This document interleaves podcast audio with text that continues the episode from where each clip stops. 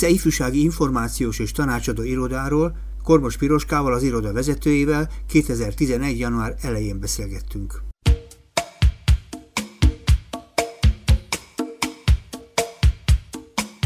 Ez az év első ifjúság segítő műsora, és hát remélem, hogy belevágunk a kellős közepébe, hisz rengeteg dolgot kell ebben az évben is átbeszélni, és azért is örülök, hogy téged hívtalak, mert szerintem az egyik legfontosabb szereplőinek egyik képviselője, vagy ez pedig az ifjúsági irodák. Szerintem Magyarországon olyan irodák, amik fiatalokkal túl teszik foglalkoznak, nagyon kevés számban vannak, de legalább azok, akik vannak, azok kiszámíthatóak, jól működnek, és jó lenne jeleget tudni róluk. Legalábbis ezt gondolom rólatok. Ti mennyi ideje vagytok ti?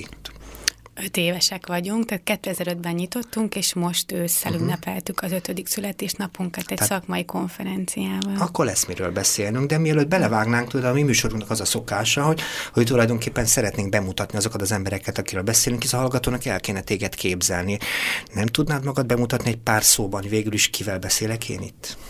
Hogyha szakmailag kell bemutatnom magam, akkor azt tudom mondani, hogy szociálpedagógus végzettségem van, és utána tanultam szociálterápiát, és, tehát egy ilyen csoportképzésen voltam, aztán pedig általában ilyen csoportos dolgokat tanultam, leginkább ezzel foglalkoztam. Szociál pedagógia, szociál terápia, meg csoportos, aha.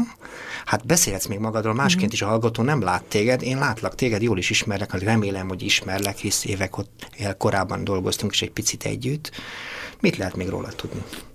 Mert engem az is érdekel, hogy ki az, aki ilyen munkát elvállal ma ebben a különös világban, amiben élünk. Fú, ez, ez nehéz kérdés, azt gondolom. Ö, mit lehet rám tudni? 31 éves vagyok, ö, egyedül élek jelenleg, és ö, azt hiszem, hogy ez fontos, bár nem biztos, hogy a témához tartozik, de hogy nekem fontos, hogy keresztény vagyok, ahogy kivégez ilyen munkát, alapvetően szerintem az, aki egy olyan családban nőtt fel, hogy valamiért fontos neki a, a segítés, még akkor is, hogy ez nem tudatos. Tehát amikor én ezt a pályát választottam, még nem gondoltam, hogy ez teljesen tudatos nálam, uh-huh. hogy, hogy segíteni szeretnék. Aztán nagyon megszerettem a fiatalokkal való dolgozást, belecsöppentem, és, és így megtaláltam magamnak, vagy talán a szakma talált meg magának, ezen mindig vívódom. Tehát, hogy nagyjából így, így állok én Az, hogy megtalált téged a szakma. Jön a szakma az utcán, jövünk mm. velünk szembe. Hogy volt ez azért? Én a középiskola után elkezdtem dolgozni, irodai asszisztens voltam, tehát semmi közöm nem volt a segítő szakmához, és elkezdtünk gondolkodni a kolléganőmmel, az akkori kolléganőmmel, hogy így mit lehetne tanulni. Tehát kiderült számomra az első hét után, hogy bemegyek az irodába, és hazamegyek, ez roppant unalmas, és nem nekem való. Elkezdtem keresni valami tanulási lehetőséget, először jött a nyelvtanulás, aztán az se volt elég, uh-huh. és akkor volt egy ilyen ö, szak a több főiskolán, hogy szociálpedagógia, fogalmam sem volt, hogy micsoda, de tetszett, hogy benne van a pedagógia, de mégse tanár, és így, így választottam ezt, Uh-huh. És aztán kiderült, hogy mi ez a szakma, és kb. két éve tanultam már a főiskolán távoktatásban, tehát munka mellett, amikor arra gondoltam, hogy most már eleg, eleget voltam a, a másik szférában, most meg eleget tanultam az elméletről, és jó lenne kitalálni, hogy milyen ez, és kipróbálni a gyakorlatban.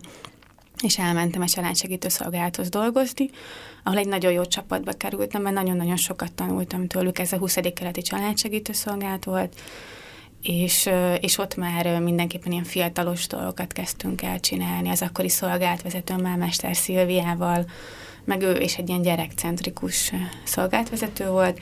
Táborok voltak, gyerekcsoportok voltak, klubok voltak, és akkor elkezdtünk azon gondolkodni, hogy akkor mit lehetne többet adni a fiataloknak. És valahogy így indult az, hogy hogy megtalálta a, a szakma magának? Tehát, hogy válaszoljak a kérdésedre. Én amikor vele találkoztam, akkor már szinte el is dőlt, hogy valami, valami, valami olyasmit fogsz csinálni önállóan, ami na, talán ennek az egésznek egy egyenes folytatása.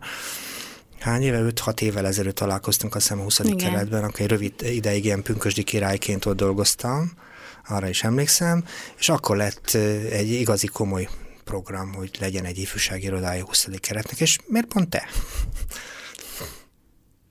Hát ez jó, ez nagyon jó kérdés. Azt hiszem azért pont én, mert ahogy említettem, a szolgáltatómmel ezt már kitaláltuk, hogy valami kéne a fiataloknak, és fel is mértük, hogy, hogy mi, mi szükséges ehhez. Tehát már nagyon jól működő ifjúsági szervezetek voltak az országban, nem kellett új dolgot kitalálni, el kellett menni, megkérdezni őket, és hova megy a budapesti ifjúsági munkában érdekelt ember, Rapi István, iránytó ifjúsági iroda vezetője.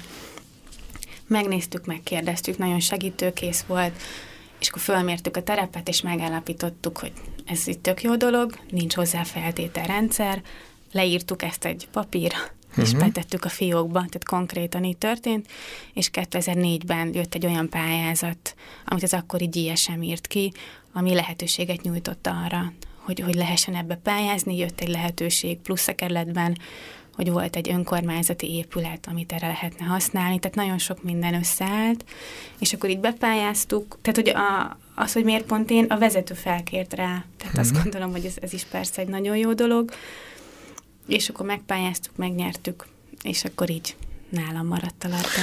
Nagyon érdekes, mert ugye azért tulajdonképpen, ha jól emlékszem, te az egyik utolsó alak létrejött ifjúsági iroda vezetője, vagy nem túl sok iroda alakult az elmúlt években, talán az egyik utolsó, vagy azt hiszem, nem tudom, sorban még. Mint ifjúsági információs iroda utánunk jött talán létre a Cseresznye, és velünk együtt jött létre a a zuglói ifjúságra, de csak előbb nyitottak meg egy, ja, majdnem egy évvel. Aztán persze lett egy újabb hullám a támobb pályázatok eredményeképpen rövidebb távon. Most is működik egy-két ifjúsági információs pont Budapesten, de, de szerintem a pályázati források kimerülésével ezek a, ezek a szervezetek életben szeretnének maradni, és nem tudom, hogy úgy működnek, hogy szeretnének igazából. Úgyhogy igazából az öt év az egy történet. És azt gondolom, hogy létrejöttetek a 20. keletbe, és nekem az, a, az is egy érdekes, hogy miért pont pince. Mert emlékszem, hogy mikor voltam nálatok, és szerintem ezt is érdemes majd leírni, hogy hogyan működtök. Ti nem a pincébe vagytok, nagy el, a kapocs pincébe van ti igazából, nem? Ti egy földszintes épületben vagytok, jól emlékszem a földszinten, úgyhogy semmi különösebb pince nincs ott. Ez nem igaz, meghazudtalak. Tényleg? Fél szúterén helyiségben vagyunk, ez a neve, de nem lehet az a neve, hogy szúterén.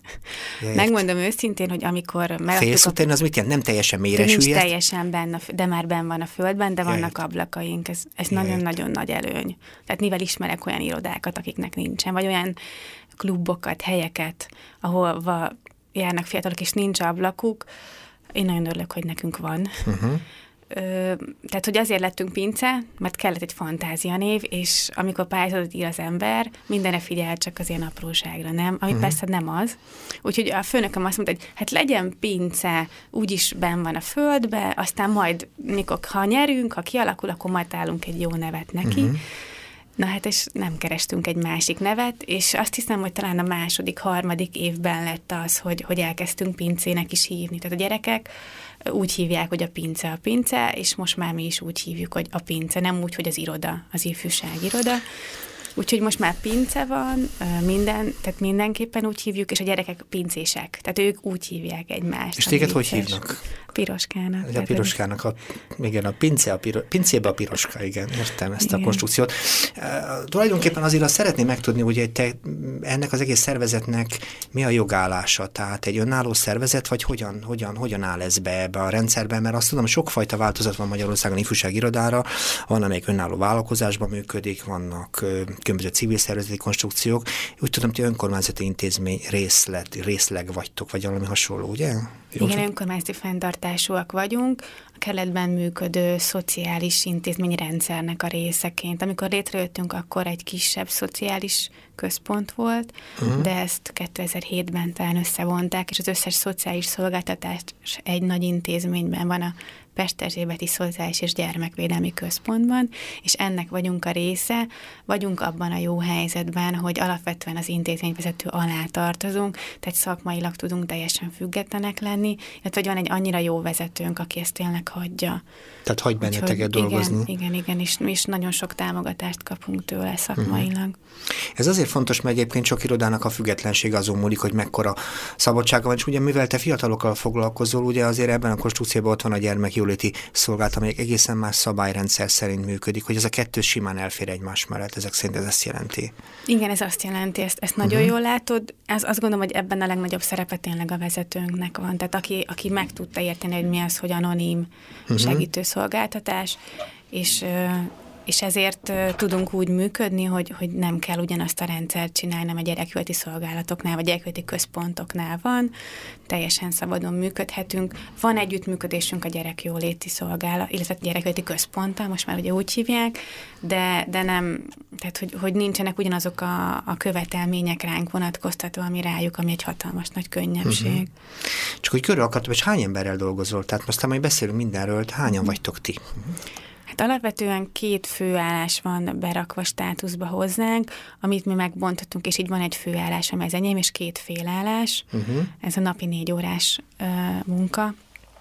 Így vagyunk hárman, illetve most egy pályázat kapcsán egy, egy lányt tudtunk klubvezetőként alkalmazni, aki hetente egyszer, illetve kétszer jön.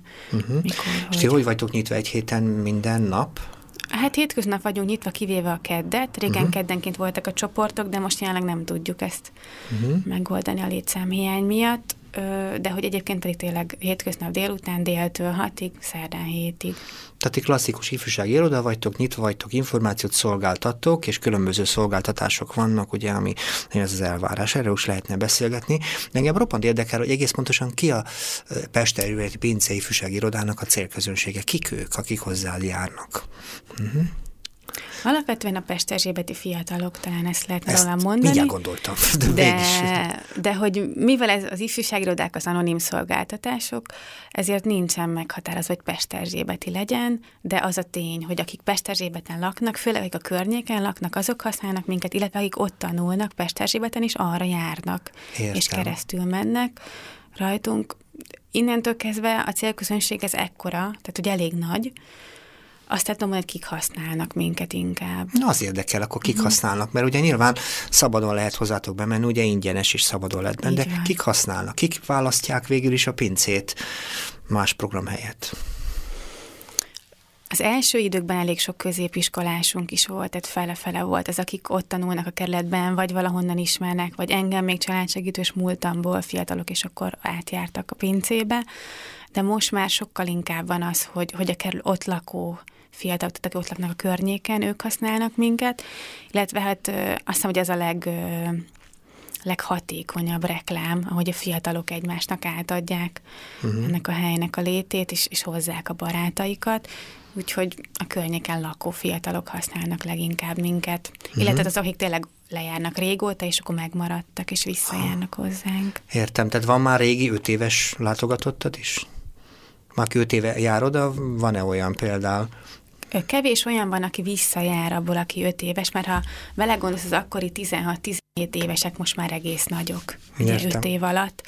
Az alatt már van egy saját életük, egy, vagy akár elköltöztek, vagy bármi, de vannak kortás segítő fiataljaink, vagy önkéntesek, uh-huh. ugye a kaposban ugye önkénteseknek hívjuk őket, akik visszajárnak három éve, négy éve, tehát hogy, hogy ilyenek vannak.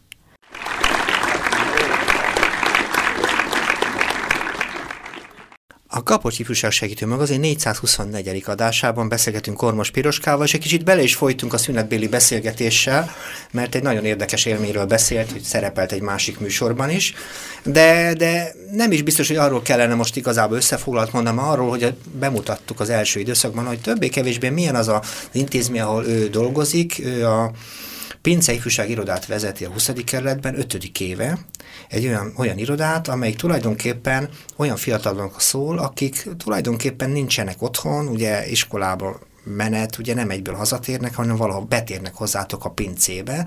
Azt próbáltad a szünet előtt összerakni, hogy tulajdonképpen kik választanak benneteket. És azt mondtad, hogy alapvetően 20. kerületiek választanak, és már a legelőső időszakhoz képest egy kicsit más a közönség. A legelején ugye középiskolások választottak titeket, és ezt követően mégiscsak rendszeresebben a környékbeli fiatalok választanak benneteket. Mégis kik ők? Mit lehet róluk tudni? Örülök a zeneválasztásodnak, mert azt gondolom, hogy árulkodó, tehát hogy nagyon sok cigány gyerekünk van. Uh-huh. Pest Erzsébetről lehet tudni talán, hogy, hogy elég sok cigány ember él ott cigány család, és ahol mi vagyunk helyileg, ott elég közel vannak már azok a közös udvaros házak, kertes házak, ahol sok cigány család él, úgyhogy az elég sok cigány gyerekünk van.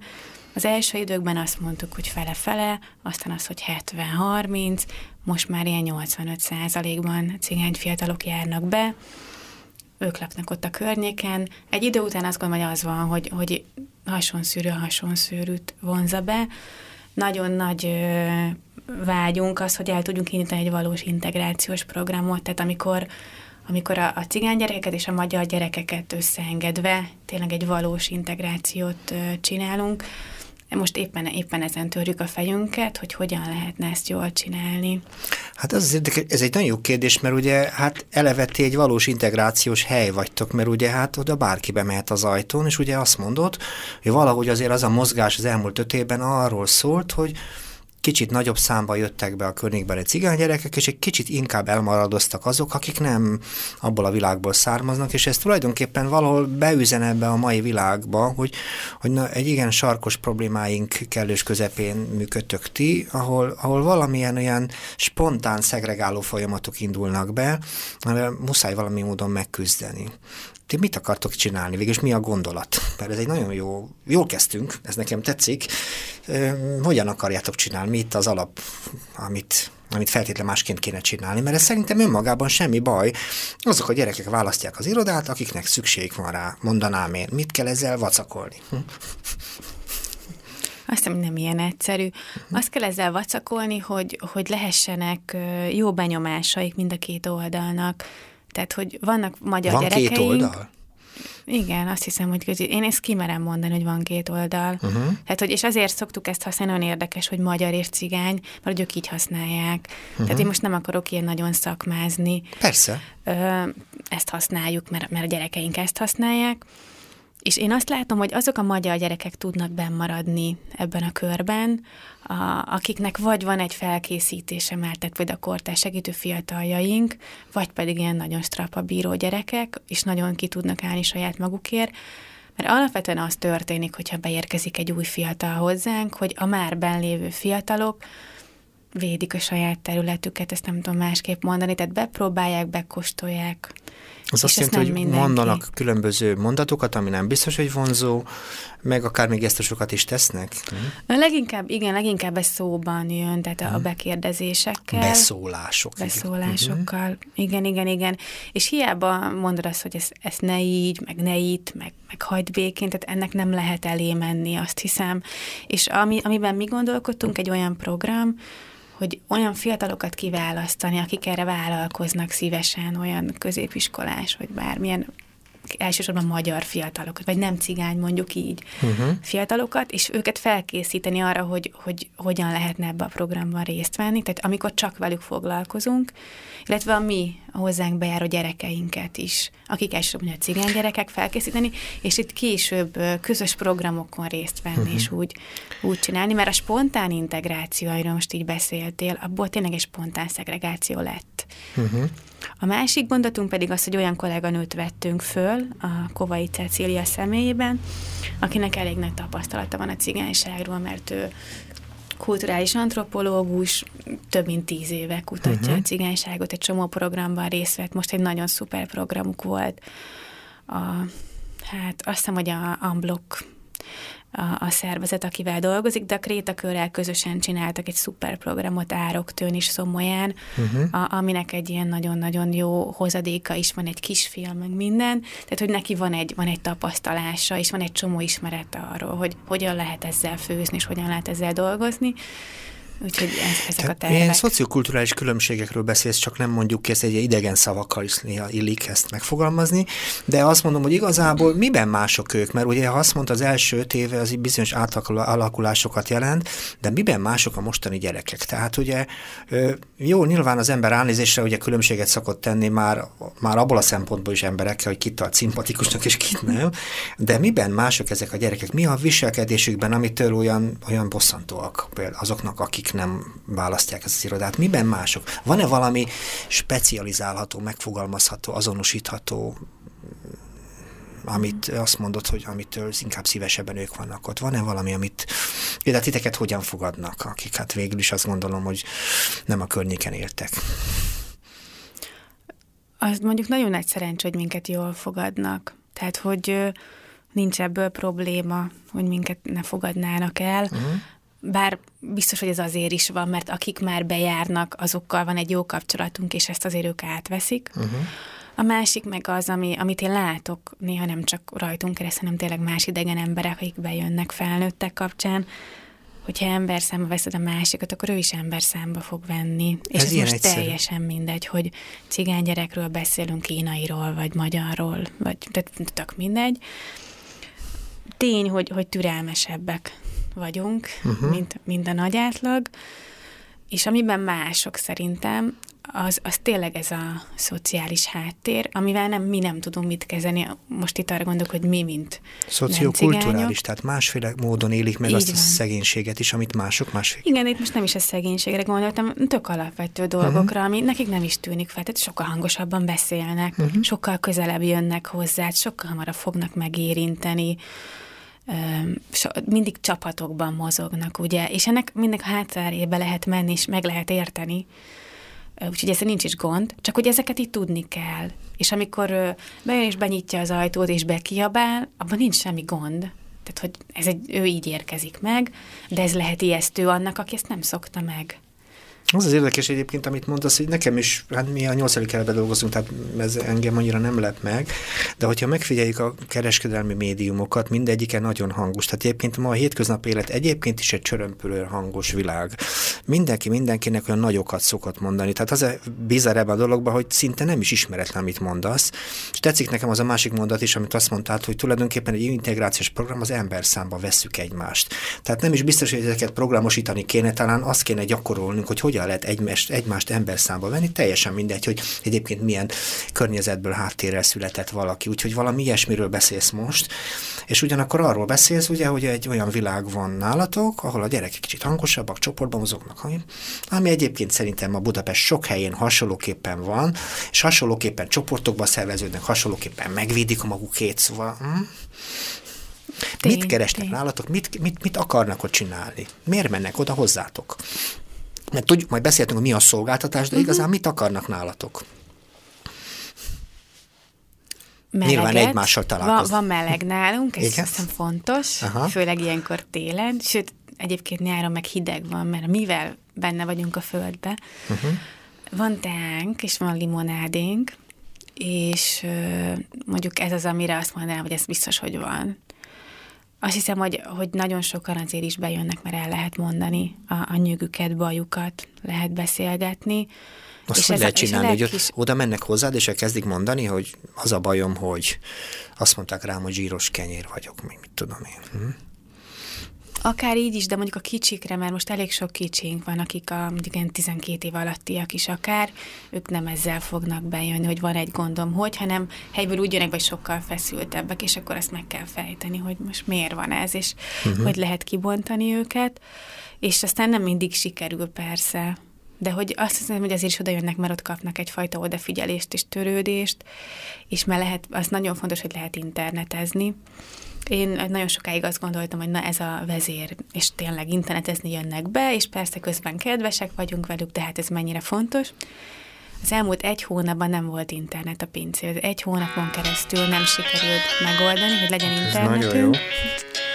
És mégis bejártak a gyerekek. Tehát én nem voltam bent, de, de a kollégáim ben voltak, és ugyanúgy bejártak a gyerekek, tehát hogy nem, nem az internet az elsődleges vonzerő, hanem a, törődés, az odafigyelés. Uh-huh. Azt gondolom, hogy ezért jönnek be, és ebből következőleg, hogy van egy nagyon jó kapcsolatuk velünk, bármit megmernek kérdezni, onnantól kezdve, hogy Léci hív fel ezt és ezt, és intézd el, odáig, hogy a suliban most ez volt, vagy hogy tudnál-e segíteni a matek leckében, vagy, vagy hogy most akkor összevesztem az anyámmal, vagy a barátnőmmel, vagy a bárkivel. Tehát, hogy, hogy ezek, ezek az ilyen tök emberi beszélgetések. Ez nagyon tetszik, mert egyébként azt gondolom, hogy ma azért a tizenévesekkel kevesen tudnak személyesek lenni. A kollégáid ilyenek? Persze, persze. Uh-huh. Mert ugye az, az fontos, hogy egy miért jönnek oda, mit keresnek abban a dologban, ez szerint ezt a személyes és megkülönböztetett figyelmet keresik. Ugye általában azt lehetne mondani, egy kis kajával, egy kis internettel meg, uh-huh. aha, és egymást is keresik. Igen, hát vagyunk egy találkozási pont is, tehát egy alapvető funkciónk az, hogy, hogy nálunk lehet találkozni az X-el, meg az Y-nal, meg ott beszélik meg hogy akkor találkozunk valamikor a pincében, és akkor ott várják meg egymást, tehát hogy ez a funkciónk, ez, ez működik. Mi lenne, ha nem lenne a pince? Mit csinálnának ezek a fiúk, lányok?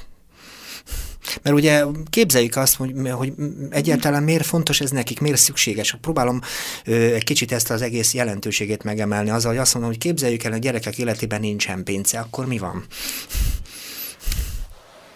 Ugye nehéz kérdés az. Uh-huh. Azért nehéz kérdés, mert nagyon fájdalmas rá a válasz. Mert biztos, hogy meglennének uh-huh. ezek a gyerekek, csak így látom, akik kim vannak az utcán. Tehát, hogy, hogy ezt a fajta a csellengést azt, azt simán csinálnak. Azt gondolom, hogy, hogy nem mondhatom azt, hogy mivel hozzánk lejárnak, nem csellengenek ezek a gyerekek, mert hazudnék, mert nem igaz. De sokkal kevesebbet vannak az utcán, sokkal inkább ö, tudnak kereteket betartani. Tehát, hogyha nem így nem lennék, akkor az utcán lennének egyesek, vagy, vagy plázáznának, amit uh-huh. így is csinálnak, vagy ugye nálunk, mivel Pesterzsébet az egyik kiút a Csepel Pláza, a másik meg az Európark, itt lehet ezt a fantasztikus időtöltéseket csinálni, ami egy csellengés egy meleg helyen a bűnögyi vonatkozásokkal együtt, sajnos. Azért kérdeztem ezt így, mert kérdezhetném másként is, hogy mit kapnak, ugye, mert nagyon sok ember azt gondolja, hogy egy tizenéves ember történet egyelő, egyel az iskolával, meg a családdal, és a kettő, hogyha nem működik jól, akkor ugye, e, akkor tulajdonképpen vagy az egyiket, vagy a másikat kell megerősíteni. Azért én nem gondolom ilyen egyszerűnek az egész történet, és úgy gondolom, hogy talán a hozzád járó fiúk, lányoknak sem biztos, hogy mindig baj van a családdal, lehet, hogy jól is tanulnak itt ott, ott és mégis vannak történetek, ami miatt szükség van rá. Vagy lehet, hogy ezt rosszul látom?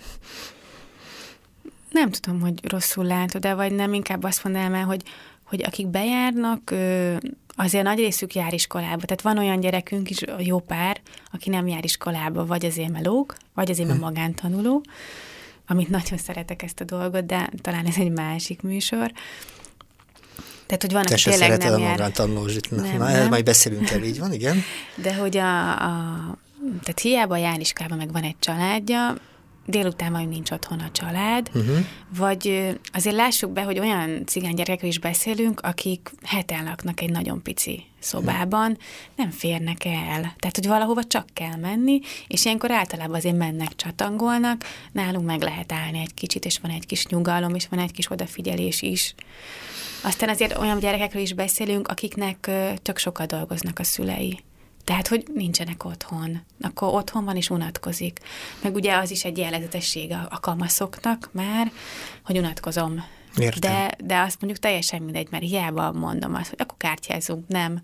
Akkor társasjátékozunk, nem, akkor unatkoz. Tehát, hogy van persze ez, ez a része is, de van, amikor csak az a program, hogy hát lejövök a pincébe, beszélgetek valakivel, elmondom, mi volt velem, aztán ennyi. Mert hogy ugye a kamaszoknak egy, egy sajátossága az, hogy nem biztos, hogy anyának akarjuk elmondani 16 évesen, hogy mi volt a suliban, mert neki már minek.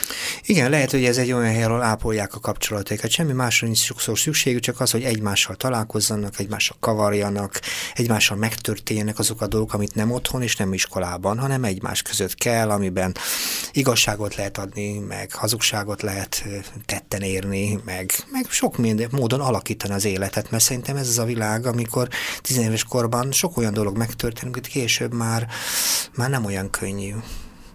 Szerelem, ilyenek vannak? Nincs túl sok, tehát hmm. hogy nem mondanám azt, hogy egy nagyon romantikus hely a pince. Uh-huh. Tény, hogy vannak kapcsolatok, amik ott jönnek össze, meg vannak szerelmek, de nem, nem egy ilyen nagyon sok, tehát nem egy ilyen magas szám, ami, ami lehetne akár. De uh-huh. ezt nem bánom. Tehát, hogy Mi a jellemző korosztály nálatok? Uh-huh. Ez Azt is egy szoktam jog... mondani, hogy a 12 és 22 közötti most már, most így, igen, elég sok kicsink van, tehát most tényleg sok a 12 körüli, uh-huh. akár a 8 év, 9 évesek is lejárnak, de mivel egy ifjúsági szolgáltatás vagyunk, ezért ezt szorítjuk, és, és azt mondjuk, hogy, hogy tényleg a nagyobbak jöjjenek be, ezért a négy napban, amikor nyitva vagyunk, ebből a kettő a, a kicsiké, tehát amikor bárki bejöhet, a többi az már középiskolás, illetve nagyobbak napja.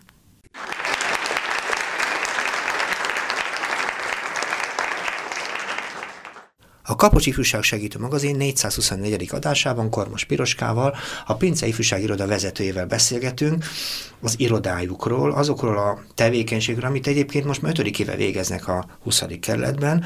Olyan fiúkkal, lányokkal dolgoznak, ahogy tetszik, találkoznak naponta, akik őket választják, választják azért, mert nem akarnak innen lenni az utcán, mert jó meleg van, finom teját lehet kapni, de igazából azt mondtad, és ez nekem nagyon-nagyon tetszett, hogy mert őket várják ha nem is így fogalmazta, de őket várják, és tulajdonképpen beszélgetéssel, személyességgel olyanokat kapnak meg, amire szerintem ma a tizenévesek többségének szüksége van.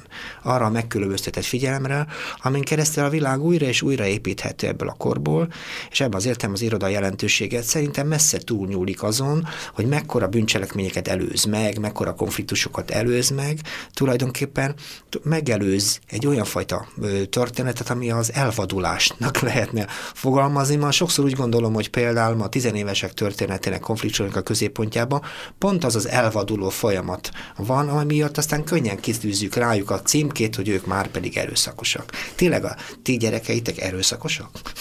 Mit értesz erőszakos? Hát az azt jelenti, hogy odaütnek, meg, meg, meg mások akarata ellenére tesznek olyat, amit az nem szeretne, fogalmaztam finoman, vannak köztük, tehát nem szeretném letagadni, hogy, hogy nem uh-huh. így van. Vannak, vannak erőszakosabbak, főleg, hát nem is, tehát hogy a kicsik között is vannak erőszakosak, a nagyok között is, és ez persze generálja egymást. Tehát vannak olyan kicsik, akik direkt provokálják a uh-huh. nagyobbakat, és akkor mindig azért így megnyugszom, amikor a nagyok oda jönnek, megütöm, meg fogom ütni. És akkor ez a könyörgés a nagynak, hogy de tudod, hogy te, te, te, te, te, te. Uh-huh. és ne básd, és a kicsit szétválasztani uh-huh. tőlük. Tehát, hogy ebből a szempontból jó, hogy, hogy, hogy nincs ott benne olyan nagyobb erőszak, de ez odaütnek, az, az konkrétan van egy, van egy ilyen pont, ahol állandóan ütik a, az egyik berendezésünket, egy szórólaptartó állványt, nem tudom miért, mert durcásan szoktak néha kimenni, és akkor bele kell ütni. Tehát, hogy van egy ilyen is. Egy ilyen indulat elvezető hely. Igen, ha? igen, uh-huh. igen, az lett belőle. Tehát nem, nem, az, nem ez az elsődleges funkciója, vagy nem ezért raktuk oda, de úgy látszik, hogy ez lett belőle. De mindig jobb, mint hogy egymást ütnék, azt gondolom. Tehát, hogy, hogy az erőszak persze ott van, de, de alapvetően nem nagyon erőszakosak benne sem velünk szemben, sem egymással szemben. Kín az utcán az azt gondolom egy másik dolog. Tehát, hogy vannak verekedések, de mondjuk arra is jó a pizza, hogy erről lehet beszélni. Tehát van egy lányunk, aki lejár most már legalább három éve, és amikor én megismertem, volt 13 talán, és állandóan verekedett. De hogy olyan szinten, hogy pártfugói fegyelet alatt volt, mert nyolc napon túl gyógyuló sérüléseket okozott egy másik lánynak és hogy, hogy ezt így végig kell kísérni, hogy, hogy így, de hogy ezt, tehát, hogy már nagy lány vagy. Ezt most már hagyjuk már, ezt a hülye verekedést, és hogy így eljutunk odáig, hogy most már nem, nem nagyon verekszünk. Vagy, így, vagy hogyha így megfordul a fejében, akkor azt általában mondja, és akkor ezt megint átbeszélni. Tehát, hogy az erőszak azért ott van. A másik dolog hát pedig Hát ez egy az... konfliktusrendezési módszer. Tehát azt mondom, hogy ha mondjuk azért egy, nyilván az indulatos emberek egy dolog, de a konfliktus rendezésnek az erőszakos módszereit azt meg lehet változtatni, azt ki lehet cserélni beszélgetéssel, egyezkedéssel, bánat ugye mivel, ugye? Igen, igen, hát ezt viszont meg kell tanítani Így nekik, van. ugye, mert hogy ők nem ezt hozzák otthonról, hogy, hogy van ez a másik módszer, hanem az az egy módszer van, amikor ütök, és az erősebb győz, és úgyis én vagyok az erősebb. Tehát mm. ez meg se fordul senkinek a fejébe, hogy nem ő az erősebb, és amikor mind a kettő azt gondolja, hogy ő az erősebb, hát valaki csak nem az lesz. Mm. És amit még akartam mondani az erőszakkal kapcsolatban, hogy a, az utóbbi mondjuk ilyen egy-két évben lettek egyre, egyre erőszakosabbak a gyerekek, vagy egyre agresszívebbek, és az az igazság, hogy hogy én nem tudom, nem nagyon tá- tudom alátámasztani ezt a teóriámat, de én azt érzékeltem, hogy, hogy egy picit nézem az egész ország helyzetét, hogy amikor bejöttek ezek a a cigányság elleni erőszakos cselekvések, akkor azt nagyon megéreztük mi is. Tehát sokkal feszültebbek lettek Tehát azt mondod gyakorlatilag, hogy ebben a mikroközegben valahol visszajönnek azok az indulatos, erőteljes, úgy tetszik, a nyilvánosság előtt hangos és, és erőszakos folyamatok, mi megjelennek a mikroközegben. Ez nagyon fontos, amit mondasz, mert szerintem ez biztos, hogy így is lehet. És ez megjelenik nem csak a 20. keretben, ez megjelenik a világ bármelyik sarkán Magyarországon, és nyilván az a fontos, hogy abban a világban, ahol élünk, abban mennyi eszköz van ezeknek az indulatoknak, ha úgy tetszik a helyére tételében, mert ugye nem biztos, hogy az indulatokat tulajdonképpen közöttünk jött létre ez a feszültség, hanem ezt kaptuk valahonnan a világból, médiumból, mindenhonnan, ugye? Igen, igen, ezzel egyetértek. Én azt gondolom, hogy, és azért érdekes lesz, hogy azt akartam igazából a, ebben a részben átbeszélni veled, hogy igazából mi az ő jellemzetes problémáik, miről szól az életük, és egyáltalán mi lesz velük. Mert ugye azért a te látogatóid, ugye egy dolog, hogy megérkeznek naponta, és beszélgettek velük, és megkülönböztetett figyelmet kapnak, de azért végül is a velük való találkozásnak van valami építkezése, van valami szándéka, van valami prognózisa, úgy tetszik, így is lehetne mondani. Mi a prognózisod, és úgy igazából mi lesz velük? Mi az ő problémáik? Mi, mit kell nekik megoldani ahhoz, hogy úgy élhessenek, mint bárki ebben a mai világban? Kolléganőm azt szokta mondani, hogy túlélni a kamaszkort. Tehát, hogy abban segítünk nekik, hogy túléljék a kamaszkort, meg hogy visszatükrözünk nekik dolgokat, ugye saját magukkal kapcsolatban. Talán itt többféle dolgot is tudunk adni, tehát a kicsiknél tényleg az a fajta segítség, a, a tényleg a, a nagyon kicsikre gondolok, a 12 évesekre, a, az a fajta odafigyelés, amit nem biztos, hogy megkap, uh-huh. akár az iskolában, akár otthon, ami egy kicsit így, így megerősíti őket pozitívan. Tehát vannak olyan gyerekek, akiknél nagyon fontos az, hogy pozitív megerősítéseket kapjanak nap mint nap, még akkor is, hogyha nem, nem biztos, hogy azonnal látod ennek a ennek az eredményét. Tehát, Tehát egy kis dicséret. Is, így van, egy kis dicséret, egy kis odafigyelés, egy simogatás akár. Én se hiszek az ezek, ő, nem hiszem, hogy a dicséret az soha, az nem öncélú, az mindig szolgál valamit, az ember kapcsolatait uh-huh. szolgálja gyerekkorban is azt, hogy ő fontos, igen. Igen, tehát hogy, hogy ezt akár ezt, uh-huh.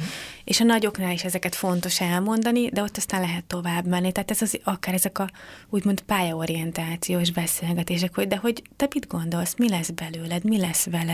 Pont tegnap beszélgettem két nagy lányjal, akik már 18 évesek, és nagyon érdekes volt arról beszélni, hogy ők szakközépiskolába járnak, jelenleg vendéglátós szakmát tanulnak, és arról beszélgettünk, hogy vagy hát ők hozták ezt fel, nagyon érdekes volt, hogy ők most tanulnak pincérnek, de valójában ez pont egy olyan munka, amit ők, ők nem annyira tudnak majd végezni, még ha el is, el is végzik ezt a szakmát, mert hogy náluk nagyon fontos a család, a cigány gyerekeknél, nagyon fontos főleg az anyának az otthonlét, a család, nem tud úgy dolgozni majd egy, egy étterembe, felszolgálóként, ahol ugye meg pont ez a fontos, hogy, hogy ünnepnapokkor ben vagy, és hétvégén vagy.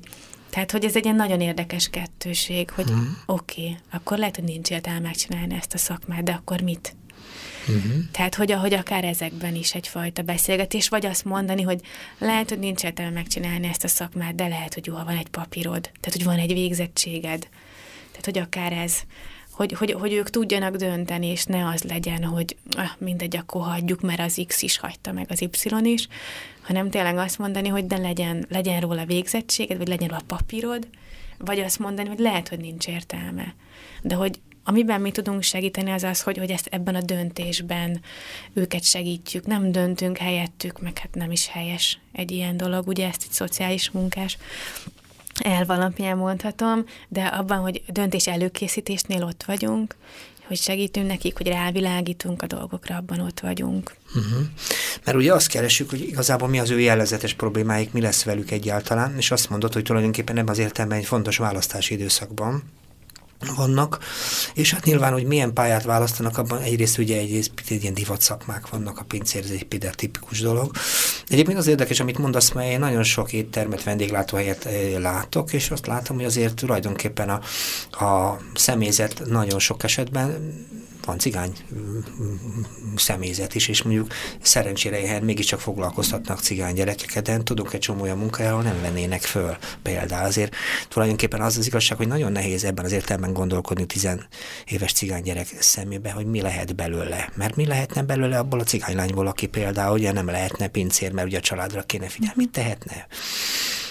Hát igen, ez egy nehéz, nehéz dolog, erről próbáltunk beszélgetni velük, uh-huh. illetve azt gondolom, hogy vissza fognak még jönni, mert most abban próbáltunk megállapodni, ezt az évet azért csináljuk végig, uh-huh. és aztán utána még lehet, lehet gondolkodni, hogy, hogy merre tovább, vagy mihez van kedvük. Tehát ez Font, egy... Fontosat mondta, azt mondtad, hogy például nagyon fontos a családjuk. Tehát uh-huh. tulajdonképpen nekem is egyébként az a benyomásom, hogy a nyolcadik keretben dolgozva, hogy ebben a világban, ahol most dolgozom, sokkal erőteljesebb befolyása van a gyerekek életére a családnak, mint például, amikor annak idején a Petőfi csarnokban dolgoztunk. Ugyanannak a korosztálynak egészen más képviselőiben mások a, nem tudom, hogy mennyire érzékelett te ezt ebben a dologban. Erre most egy nagyon aktuális dolgot tudok mondani. Megkérdeztem a gyerekeimet, hogy hogy szilvesztereztek. És elmentek a szórakozó helyre éjjel kettőkor, meg háromkor, de mondtam, mit csináltál addig? Tehát én ezt tudom képzelni, hogy, hogy elmegyek szilveszterkor bulizni, és nem ott vagyok este kilenckor már, vagy tízkor. Hát otthon voltam. Uh-huh. Az összes cigány gyerekünk otthon volt éjfélkor a családjával. Uh-huh. Ezt én még nem hallottam nem cigány gyerekektől, uh-huh. hogy otthon vagyok a családommal, mert És ezek hány évesek ezek a gyerekek? 17-től 20-ig. Uh-huh. Ez nagyon érdekes, amit mondasz. Aha. Tehát, hogy ez nekem is egy teljesen új tapasztalat volt. Na, De arról beszélünk egyébként közben, és ez nekem is nagyon figyelmeméltó, és elgondolkodható, hogy mi az, ami jellegzetesen őket, úgy tetszik, valami világban problémaként, hogy tetszik, leírja, mi lesz velük egyáltalán, mi az, ami ebben az értelemben az ő sorsuk, mert ugye azt, hogy ennyire megosztott világban élünk, és ugye a a Legen is arról beszélt, hogy integrációs programot kéne valahol csinálni, amiben azért a legjobb integrációs program, hogy el tudjuk egymást rendesen fogadni, úgy egy személyesen is. De ez arról is szól, hogy viszonylag azért naponta kell megélnünk egy csomó olyan fajta konfliktust, ami nem biztos, hogy az ő napi működésükből születik. Azért kérdezem, hogy mi lesz velük, mi az igazából, amiben mégis érzékelsz prognózist, egyáltalán hol látod a ti feladatotokat. Uh-huh. Most még ami eszembe jutott arról, hogy azt kérdezed, hogy, hogy mi az, amit még ott kapnak. Uh-huh. Ugye, mert én inkább ilyen apró dolgokat tudok mondani, hogy a lányok például nagyon sokat kapnak arról, hogy, hogy mi az, amihez joguk van, vagy hogy hogyan tudod magad megvédeni egy fiúval szemben, vagy hogy mennyire tudod önmagadat képviselni. Az egyik kolléganőm, a Benkő Fruzsi, ő a nénél nagyon sokat dolgozott, és, és egy nagyon erős ilyen identitás Csak a hallgatóknak mondom, benne. a nők a, nőkért egy erőszakkal szembeni civil szervezet, amelyik abban próbál segíteni áldozatoknak, hogy, hogy hogyan lehet megállni egy ilyen fajta konfliktusban, és hogy tetszik segítséget találni. Bocsánat, igen? Uh-huh. Tehát, hogy, hogy, hogy a, a, ott is mellettük vagyunk, ugye az elsősorban lányoknál, hogyha egy ilyen kapcsolatban vannak, vagy hogy felkészíteni őket arra, hogy, hogy ha van egy ilyen kapcsolat, akkor mit lehet csinálni, vagy hogyan lehet ebből kilépni. Tehát igazából azt szoktuk mondani, hogy én apró magokat ültetünk el a, uh-huh. a fejekben, amik persze locsolásra szorulnak, és vagy kifélnek, vagy nem, és lehet, hogy soha nem lesz rá szükség, de lehet, hogy igen. Uh-huh. Az előző adásokban sokat beszélgetünk arról, hogy a fiatalok hogyan tájékozódnak a saját életüket illető kérdésben.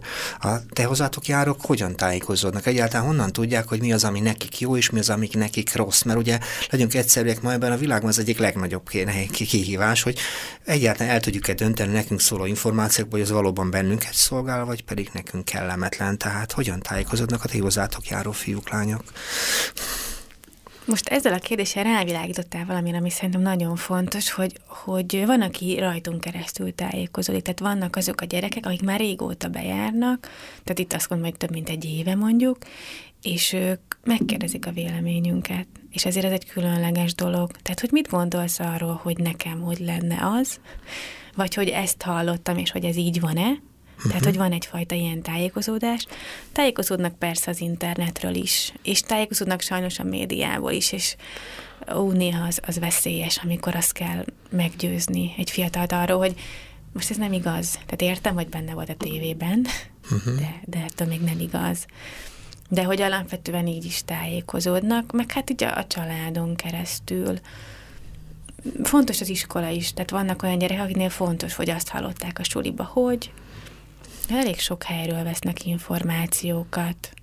Én erősen hiszem, hogy például ebben az értelemben azért a tizenéves korosztály egyik sajátossága, hogy nem az iskolából és nem a családtól szed időnként már az információkat a saját életére, hanem bizony innen, onnan, amonnan összeszedi. És azért is kérdeztem ezt tőled, mert ugye én sokszor azt gondolom, hogy sajnos nagyon sok meggondolatlanságnak a hátterében olyan rosszul tájékozott, rosszul fantáziáló, hogy tetszik, milyen műanyagálmokat ringató víziók vannak, mm-hmm. amiből azért a gyerekek történetei nem biztos, hogy mindig pozitívak, vagy jól mm-hmm. alakulnak. Hmm. Nem tudom. Azt, egyéb... azt gondolnám, hogy, hogy most így, ahogy mondod, hogy átgondolom a mi gyerekeinket, és ők, ők tényleg kérdeznek. Tehát, hogy itt, itt lehet arról beszélni, hogy van egy olyan bizalmi légkör köztünk, hogy, hogy megmernek kérdezni dolgokat. Uh-huh. És ez lehet a, egy párkapcsolati kérdés, lehet egy kábítószerrel kapcsolatos kérdés, lehet kérdés a jövőjére, de hogy megmernek kérdezni minket, és talán ez fontos. Azért hadd kérdezzem, mert ugye nem egy egyszerű munkát csináltak, és ugye a vége felé vagyunk, de azért az érdekelne, hogy igazából mikor látod, hogy a dolgokat jól csináljátok? Miből látod? Miből tudod megítélni, hogy a, amit te csinálsz, az megfelel a ti elképzeléseteknek? Nagyon nehéz, amit kérdezek, gondolom, de tulajdonképpen azért a munka alakításában egy nagyon fontos szempont, hogy van-e saját értékelési szempont, mikor gondolod, hogy jól csináljátok? Mi az, ami feltétlen kell ahhoz, hogy jól mhm. csináljátok? Hát az elsődleges mérőpont az, hogy bejárnak hozzánk, azt hiszem. Hogy titeket az, választanak. Hogy igen, uh-huh. tehát hogy bejönnek, meg hogy visszajönnek. Tehát az, hogy tudok neked olyan gyerekről beszélni, aki öt éve lejár, meg aki három éve lejár, azt hiszem, hogy ezek, ezek olyan dolgok, hogy akkor mégiscsak jól csináljuk, mert visszajárnak hozzánk. Az, hogy folyamatosan vannak újak, az meg arról árulkodik, hogy hoznak újakat azok, akik lejárnak. Mi már nagyon régóta nem csinálunk kampányt, tehát az, hogy talán az idén már ki sem mentek az iskolákba a, a plakátjaink, mert a, a legtöbb is, a középiskolák épp hogy kirakják. És arra már ezzel a három emberrel nincs, nincs kapacitás, hogy kijárjunk az iskolákba délelőtt, és délután meg benn legyünk a pincébe. Nem tudjuk megcsinálni. De mégis nagyon sok új, új gyerekünk van, vagy új fiatal. Tehát, hogy ezek visszajelzések arról, hogy, hogy valamit csak jól csinálunk, mert bejárnak. Képzeld el, hogy amikor nem vagytok ott, ők egymás között beszélgetnek rólatok. Például, hogy miket mondhatnak, és hogyan közelítik, hogyan közelítik egyébként, hogy miket fogalmaznak meg, mit mondanak, hogy a pincébe él. Ugye ez egy fontos, ugye? Mhm. Lehetséges, hogy így terjed rólatok a hír. Uh-huh. Persze, persze, biztos, hogy így, tehát hogy a, behozom a testvéremet, meg a barátomat, meg uh-huh. a mhm. izé, ott lehet netezni, uh-huh. meg amikor így lejön egy új gyerekkel valaki, és akkor, na látod, megmondtam. tehát, Oké. Okay. Úgyhogy ez így, Tehát, így hogy, hogy mikor csináljuk jól, mert ez egy nagyon nehéz dolog. Időnként ugye egy ilyen konfliktus helyzetben az ember néha nem tudja, hogy most mikor csinálta mm. rendben, mert ugye mindenki kiabál, meg mindenki hangos. Ekkor is vannak ilyen támpontjait? Konfliktus helyzetben? Hát azt hiszem, hogy ha, ha talán arra gondolsz, hogy ha ott belül van nálunk konfliktus, vagy nekünk van egy gyerekkel konfliktusunk, akkor is ugyanez a meg, meg, megmérettetés, hogy vissza fog-e jönni. Tehát azt mondom, hogy ki vagy tiltva egy hétre, és nem érdekel, vagy ki vagy tiltva három hónapra, ami nyáron volt egy srác, aki régóta lejár, és a szívem megszakadt, és azt uh-huh. hogy de három hónapra ki vagy tiltva, és pont abban az időszakban van, amikor itt csúszik el mindenhonnan, mert hogy 17 éves, és, és egyébként is kiesett az összes támogató rendszerből, és még nekem is azt kellett mondani, hogy most akkor ide nem járhatsz le, és, és lejött szeptemberben, ez Nagy nyáron volt. Tehát, hogy amikor egy ilyen konfliktus helyzetbe is visszajön, mm. vagy amikor ö, neked jön azzal, hogy de ez is ez is az lesz, és akkor utána csak betartja, és csak kimegy. Tehát, hogy, ne, hogy, hogy, hogy így nem veszítettünk még el, azt hiszem, úgy gyereket, hogy, hogy azért, mert ki lett tiltva, vagy ki lett küldve, vagy ilyen komolyan is, és keményen léptél fel vele szembe. Ez, Ez az nagy... egyik. A másik mérőnk meg szerintem az, amikor egy programot, azt, azt sikeresen tudunk megcsinálni, legyen az egy kirándulás, egy foci bajnokság, egy ki mit tud, egy táncverseny, ott vannak a gyerekek, akkor az sikeres. Uh-huh. Nagyon érdekeset mondtál, és mondjuk roppantó kíváncsivá tettél, nagyon szívesen elmennék hozzátok, és szerintem érdekes lenne egy kicsit még majd máskor is beszélgetni rólatok. Én szeretném, hogyha visszatalálnánk majd még veled ebbe a stúdióba, és talán még gyerekekkel is, mert roppantól érdekelne az, hogy ők hogyan látják azt a világot, amiben folyamatosan felnőnek, és néha egy kicsit ridegül fogadják őket, hogy nem igazán úgy, ahogy kellene. Mert azt gondolom, hogy ti beszélgettek, abban van nagyon-nagyon sok érdekes és izgalmas pont. Én nagyon szeretném, hogyha ebben az értelemben sokáig tudnátok tenni a dolgotokat, és azt mondom, hogy az öt év az nem egy kis idő, és nagyon-nagyon tetszik. Van-e a végére valami fajta elképzelésed, vagy gondolatod, hogy tulajdonképpen mit szeretne legközelebb időben a szervetedet becsinálni? Mit szeretnétek még a pincébe? Van-e valami közeli terv még a végére?